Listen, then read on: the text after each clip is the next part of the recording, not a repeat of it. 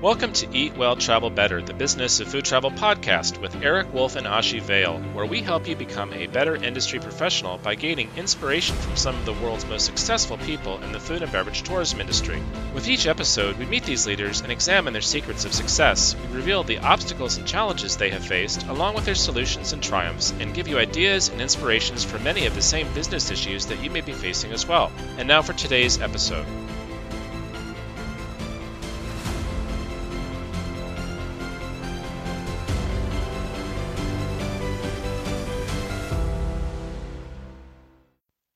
I'm Eric Wolf, and I'll be your host today for episode 25 of Eat Well, Travel Better, the Business of Food Travel podcast. And joining me today is co host Aashi Vel. Today we'll be speaking with Anthony Creswell. Born in England and emigrated to Ireland with his parents in 1963, Anthony has been involved with the world of wine and food since 1966, the first 20 years spent in the world of wine, working with wine merchants, vineyards, and wine producers. He joined his father in Timoleague, County Cork, in the late 1980s, and then took over the management of Ummera Smokehouse in 1998. Since then, he has one mission to produce only the finest products from smoked organic salmon to smoked chicken, smoked duck, smoked picanha beef, and smoked dry cured bacon. Welcome, Anthony. Thank you very much. Anthony, we're so excited to have you here. You've been a host for us, showcasing the wonderful smoked products that you offer to travelers. We would love to hear how you got into that. Well, the world of smoking, I suppose, I avoided it for some time because when I was in my late teens, I had a furious row with my dad, and uh, I was given a, a week to either to find a job or he put me in the army. And uh, in those days, you did what you were told. But I was lucky, fortunate. I had a friend staying with me from from down in West Cork, and his parents had a hotel down there. And Peter was going to go up to Dublin to work for a wine company the next day. So uh, he said, uh, "Look, you better come with me." So the next day, Peter and myself got the train at Cork for Dublin, and that was me gone for twenty odd years around the world in wine and then I came back from uh, from Australia. Five years in Australia, came back from Australia and set up a little wine company in Kinsale, which was and still is the food capital of Ireland, and that was only about half an hour away from from Timoleague. So I had a wine company there for a year or two, but we had a minister for finance who bumped the, the duty up on wine and everything, and it made things very impossible for a small little person like me. So I had two options really. One was to head off overseas in the wine business or go and help my father, who was um, smoking salmon and chickens. It was really a, sort of a glorified hobby for him, but it was a sort of a niche market, a bit like wine. So I thought, right, we'll go and join forces, which we did. And that sort of led us to arguing and fighting for the next 15 years uh, until I took over. Being involved in the wine business, you were dealing with wonderful tasting and smelling food, uh, drinks, and so on, and food. And so moving into into producing the food was almost a natural progression. Why did you get into wine in the first place? Well, right, purely because my friend Peter, he was going to Dublin to work for a wine company up there. He contacted them and he asked if he could bring a friend as well. Um, so off I went, and that was my introduction to wine was to working in, in the wine company, bottling wine and things like that there.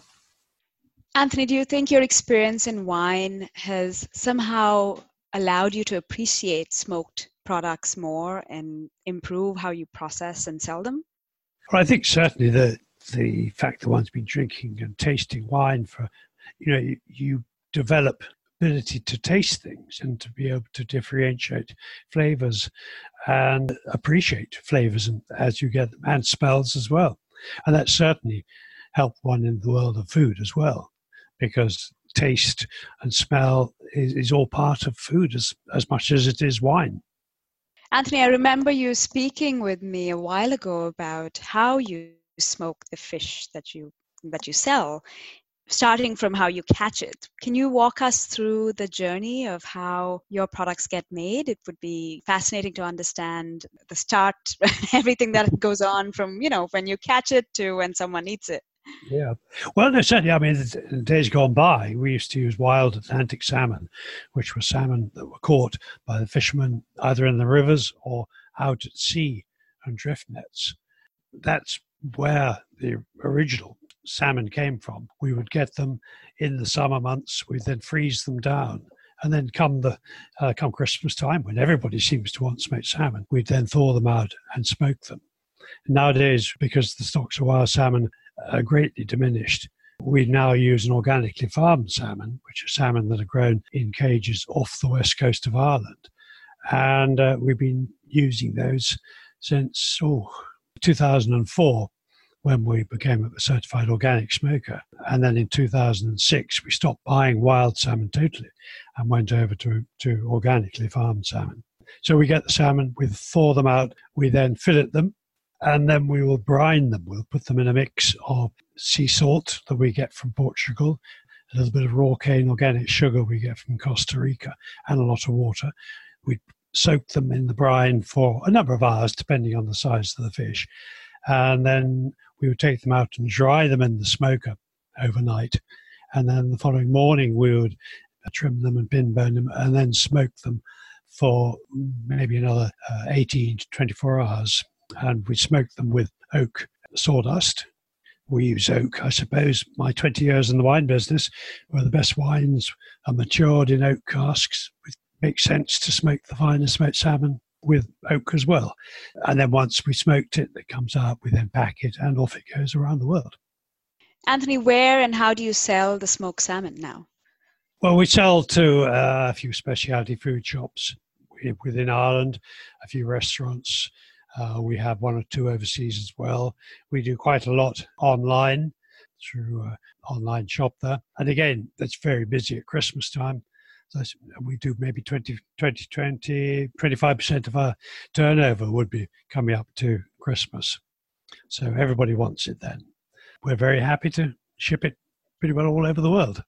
And for our listeners, Anthony also offers tours and tastings of the smoked salmon. So if you're in Timoleague in that part of Ireland, it's a great way to understand the local region and the artisan products that, that he makes.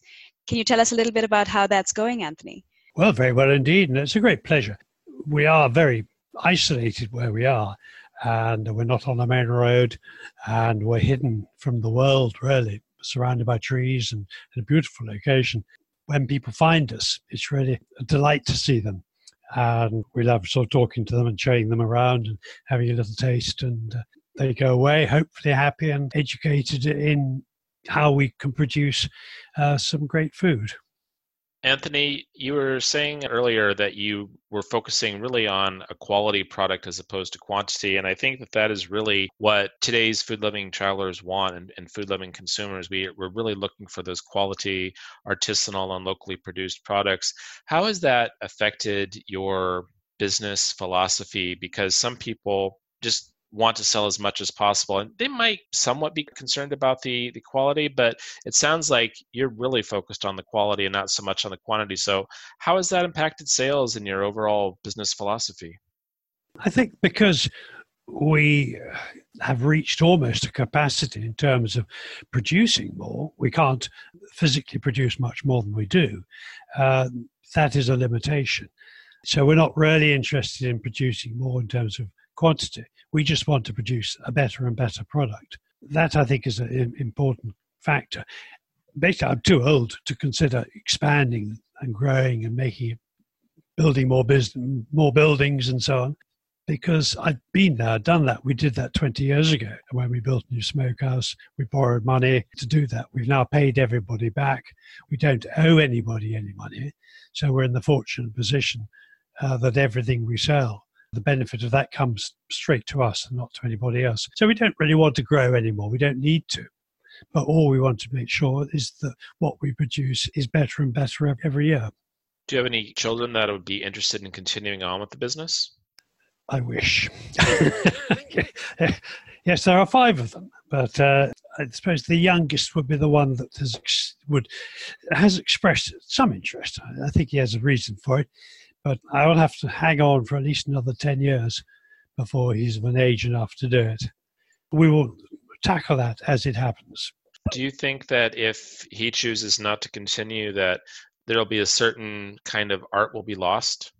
I would hope not, because it's not just me here. We have there are three or four others working within the smokehouse who have the ability and skills, probably far greater than I do, to do certain things. And hopefully that they will persist and continue on. Looking back, Anthony, is there something you would have done differently when starting the business or building the business? No, I don't think so. Any advice that you might have given yourself when you were younger? I'm not that sort of mentality, I'm afraid. what is your philosophy for life? I think enjoying it and uh, trying to make sure that people enjoy what one does as well. Maybe drawing on your old wine knowledge and just cracking open a bottle of wine and maybe having some nice uh, smoked meats with that. Does that sound about right right now? Sounds a lovely idea. When are you going to come and join me, Eric? Well, I'm just across the Irish Sea, so I could be there tomorrow. so I know that you not only smoke fish, but you also smoke meats. Where are the meats from? Are they from Ireland or do you import them from elsewhere? No, they're all Irish, and they're all as local as we can we can find them. Um, say, for instance, the chickens that we smoke, they all come from uh, local chicken farmers, and in fact, every chicken we sell, we always give a, a traceability. We always mention the, the name of the grower on the label, which I think is important because I think people like that contact going back. Uh, things like smoked duck, we, we buy it from a, particular company up in County Monaghan, the Silver Hill uh, food. Silver Hill ducks is their own particular breed of duck, which is quite superb. Uh, what else do we have? The the bacon we source locally, uh, the pork we source locally, locally, uh, and the beef again. You know, we'll buy organic beef and use that for smoking. But we only really have those three or four products. We used to do a bit of smoked eel, but unfortunately, eel has, is now the fishing for eel in Ireland has been banned, so we can't get that at the moment.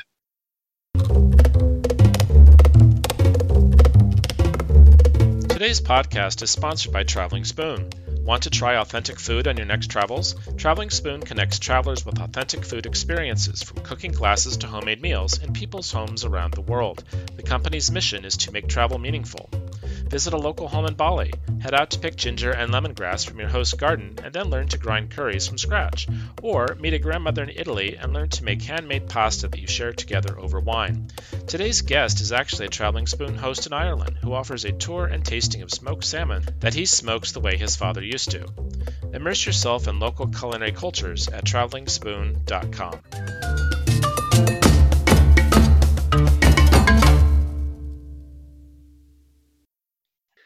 Anthony, while I was in Ireland, I had noticed the importance that was given to locally produced and you know sourced. Why is that so important over there? I think it's great, but why is that so much more important in Ireland and uh, than it seems in other parts of the world right now?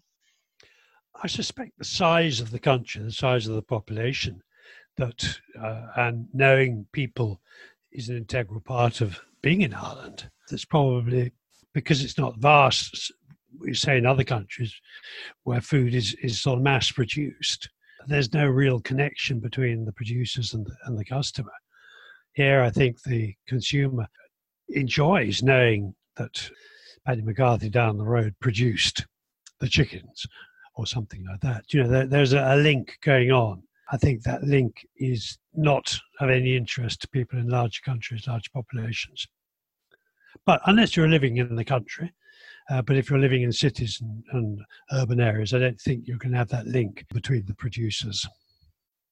Anthony, do you have any information about whether consumers are willing to or how happy they are to pay extra for quality products. I was speaking with someone else this week who owned a, a, restaurant in Canada, and he participated in an accreditation program where they documented that a certain percentage of all their ingredients and produce was from their province.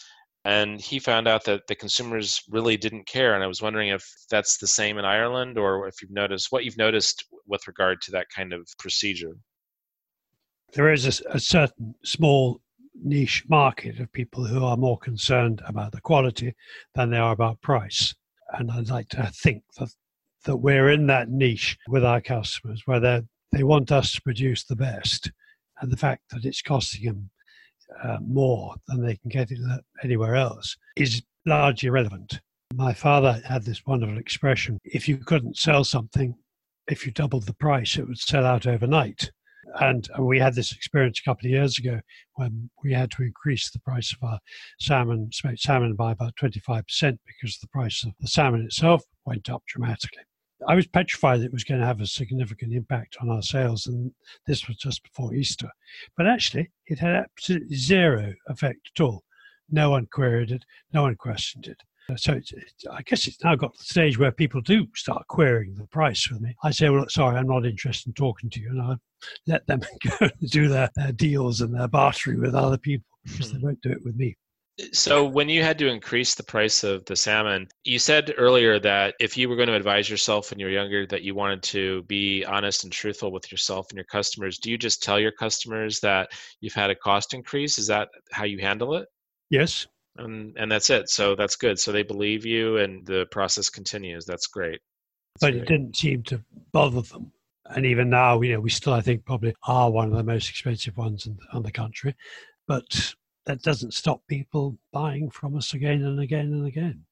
Uh, say something. Anthony, what would you say has been the greatest challenge for you or for other small food producers out there? I think that's a very hard thing to find an answer to. There's practical challenges like the distribution of the product, getting it from A to B. There's the, the challenges we constantly face with bureaucracy and health and hygiene rules and regulations, uh, all sorts of things like that. But in terms of selling it and marketing it and making people enjoy it, um, that's not really a, a problem. A quick little cut in here. Anthony, you wrote in the pre show interview that it was creating the event or the experience. Yes, well, a little bit more on that. The, the creating an experience of visitor who wants to come and see how bread is made. He doesn't really want to see uh, flour going in one end of a machine and loaves of bread coming out the other. He wants to see people mixing the flour to make the dough, to uh, shaping the bread themselves by hand and popping it into the oven and so on. I think that's what people want to see, and much the same when people want to see where food is produced. They like to see the involvement of people and things produced in a maybe an artisan way. I mean, when people come here and they, they'll see us filleting fish by hand, they'll see uh, smoking it with proper smoke it's not injected and it's not sprayed on things. That's really what people like. And I think also the, the ambiance, the atmosphere where it's done, if it's been produced in a factory setting, it's going to be very hard to create something interesting. Uh, I remember in the world of wine, going into wine cellars, and some were wonderful ancient things. You could see the character of the wine in the building, whereas some of them they were just big factories where wine grapes were coming in one end and wine coming out the other, and it had no impression on one at all. So that's really, I think, what where I'm coming from. That when a visitor comes to us, he sees where we are in the middle of nowhere, surrounded by trees, and there's nothing else really to distract.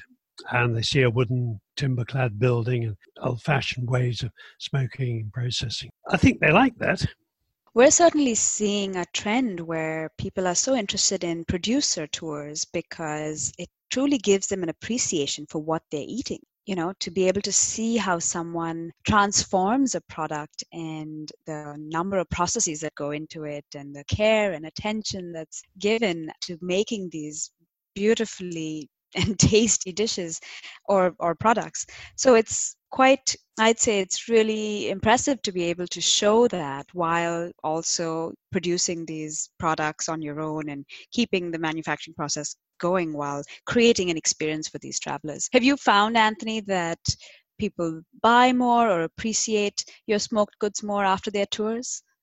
Oh, I think so, yes. Okay, they don't buy there and then, but they will certainly come back to us later on in the year and hopefully they will want to buy again then, and they do, which is always a pleasure. I mean, one of the things because we're we're using a very natural product, we don't have any chemicals or we don't inject anything, and it's just very simple ingredients. I mean, our smoked salmon is really it's it's good old-fashioned Irish salmon. It's uh, a bit of sea salt from Portugal. It's a little bit of sugar from uh, Costa Rica or Colombia. There's a bit of oak sawdust. That actually, fine enough, comes from Germany. But there's just those four simple ingredients. There's nothing else added to it. And in many ways, it's like they used to produce smoked salmon years and years ago before we had fridges and freezers. It act as a preservative to keep product from when it's in season to so you could eat it out of season. Anthony, is there a legacy that you hope to leave behind? I would hope that uh, the name Ummera would continue to be uh, connected with some superb smoked salmon and smoked chicken and smoked duck. Uh, yes, I would hope that would be a sort of a legacy. That's wonderful. Do you have a favorite food travel memory that you'd like to share with us? Well, a difficult one, having been traveling around the world quite a bit uh, in one's earlier life. But I suppose, in fact, probably almost the last major food travel was a trip out to, to Canada, um, out to Prince Edward County uh, near Ontario to, to see how they did food tourism there A group of us from Ireland, food ambassadors, I think we were. We were about 10 of us, and we, we went out to see how they had managed to create food trails and things like that. And that was already very enjoyable and educational experience. We really enjoyed that. Are you still part of the food ambassadors in Ireland? I guess they disbanded that group, but were you part of it still? I think they changed it to forgive me if I get this a bit wrong. I think there was there were food champions. I think we were then. That's it, food champions. Yes. And uh, and then they created food ambassadors. Some went on for a second period, and I think I didn't. I think I just did the the, the one year as a as a food champion. Did you get some benefit out of participating as a food champion then? Oh, certainly certainly one did because one was able one was in discussion and talking with other people who were involved with food. I know when we built the smokehouse here one of my original ideas was to have a, a shop in the front and the office in the back uh, and the shop would be well welcoming visitors to the to the smokehouse and they could have a, a taste or maybe even a glass of wine or a glass of cider to go with it and that would be an interesting little thing. But because we're sort of cut off from the main main roads and so on. I don't think it would worked. But also, my wife told me I had to have an office, so. of course, I get that too. we lost it. We lost it. I think one of the interesting things we actually did, I did learn ever in, in Canada was that where they did some of these producers, they did have shops, but they weren't just selling their own produce; they were selling other people's products around the place. And uh, so that was, I thought, a brilliant idea. I was very impressed.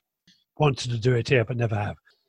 As destinations go, we look at some of the leading destinations in the world in terms of food tourism, you know, who's doing a great job, who's not doing so great or whatever. And Ireland is really at the top of the list just in terms of the product development, the marketing, the strategy. Really it's it's probably in the top 3 destinations in the world. How are you or are you tied into the national food tourism strategy and how do you see it trickling down to benefit you at the local level? Oh, I think very much so. In many ways, a lot of it started in in West Cork here 10, 20, 15 years ago. And we, there was an organization called Fuchsia Brands. And that sort of developed the idea of West Cork as being the, the foodie centre of Ireland. And we have some fantastic cheeses produced down there and other foods as well. There are a lot of small and not so small dedicated food producers here.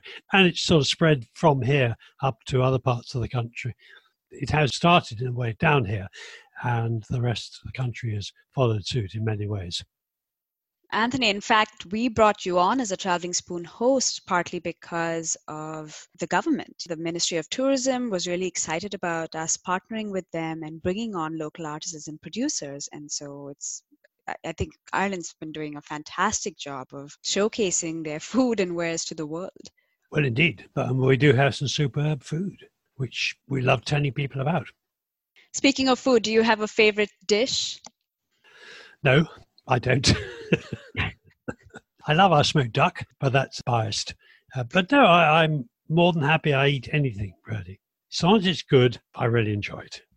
You know, Anthony, you were saying before that you have really good food in Ireland, but we also need to talk about the experiences. You have the history, you have the culture, you have the music. You have Guinness. What more do you want, right?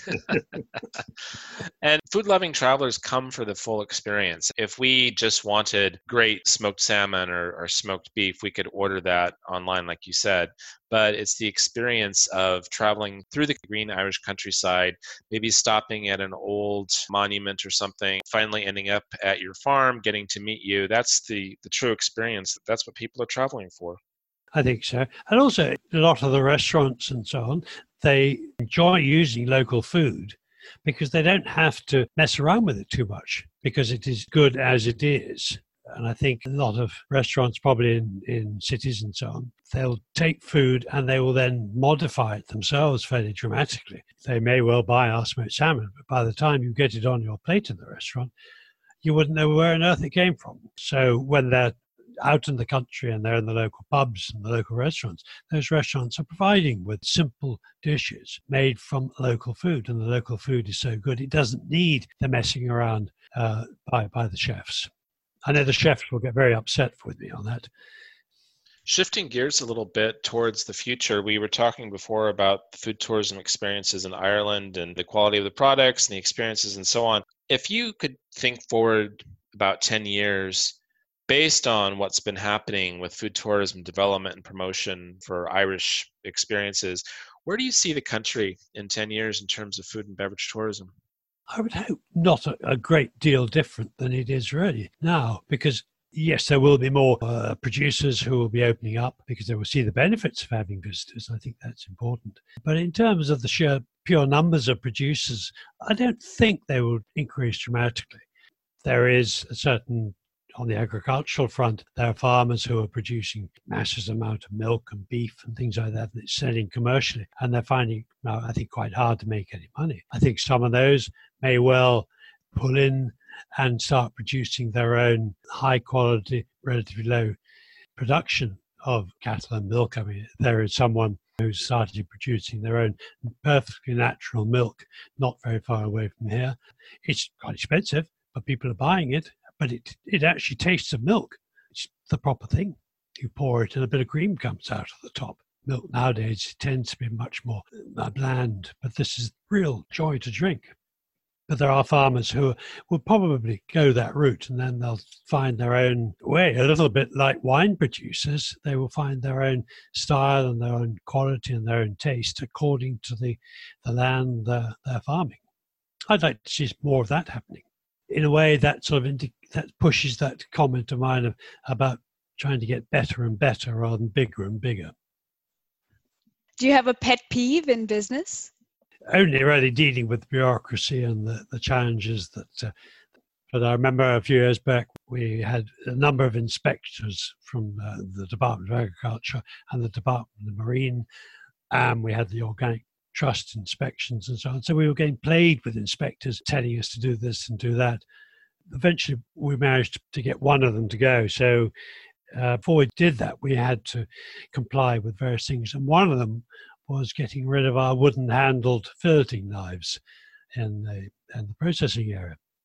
And I fortunately asked them why.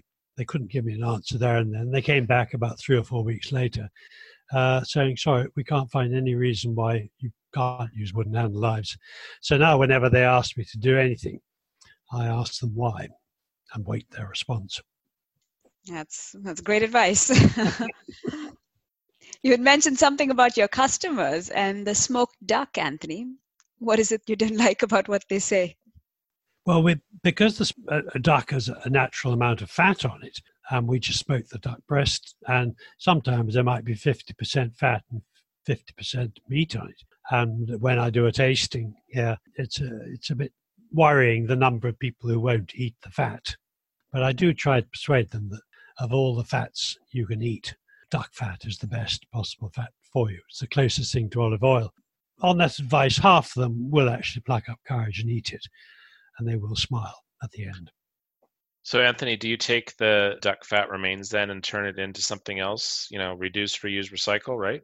we when we're smoking it, we do have a certain amount of, of fat comes off it when we're smoking them because we cook them and smoke them at the same time, and we do uh, capture that fat, and it's so wonderful for roasting your potatoes in at Christmas time or any other time of the year.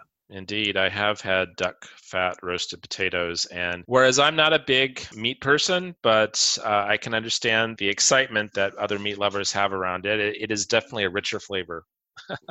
Mm. Well, it just adds to the texture and the, and the subtleness when you're eating them. Indeed. Well, Anthony, thanks so much for taking the time to share your knowledge with us today. I really didn't know much about the smoked meat industry in Ireland and really enjoyed hearing your stories. And I definitely am going to have to put your place on my list of next places to travel to, especially when I'm in Ireland. So thanks again for your time today, Anthony. It was a real pleasure. Well, it's great talking to you, and thank you very much indeed. I hope that uh, I haven't told too many secrets or upset too many people in my comments. Not at all, Anthony. It was a real pleasure having you on board. Thank you so much for your time. It's my pleasure indeed, and thank you very much for asking me.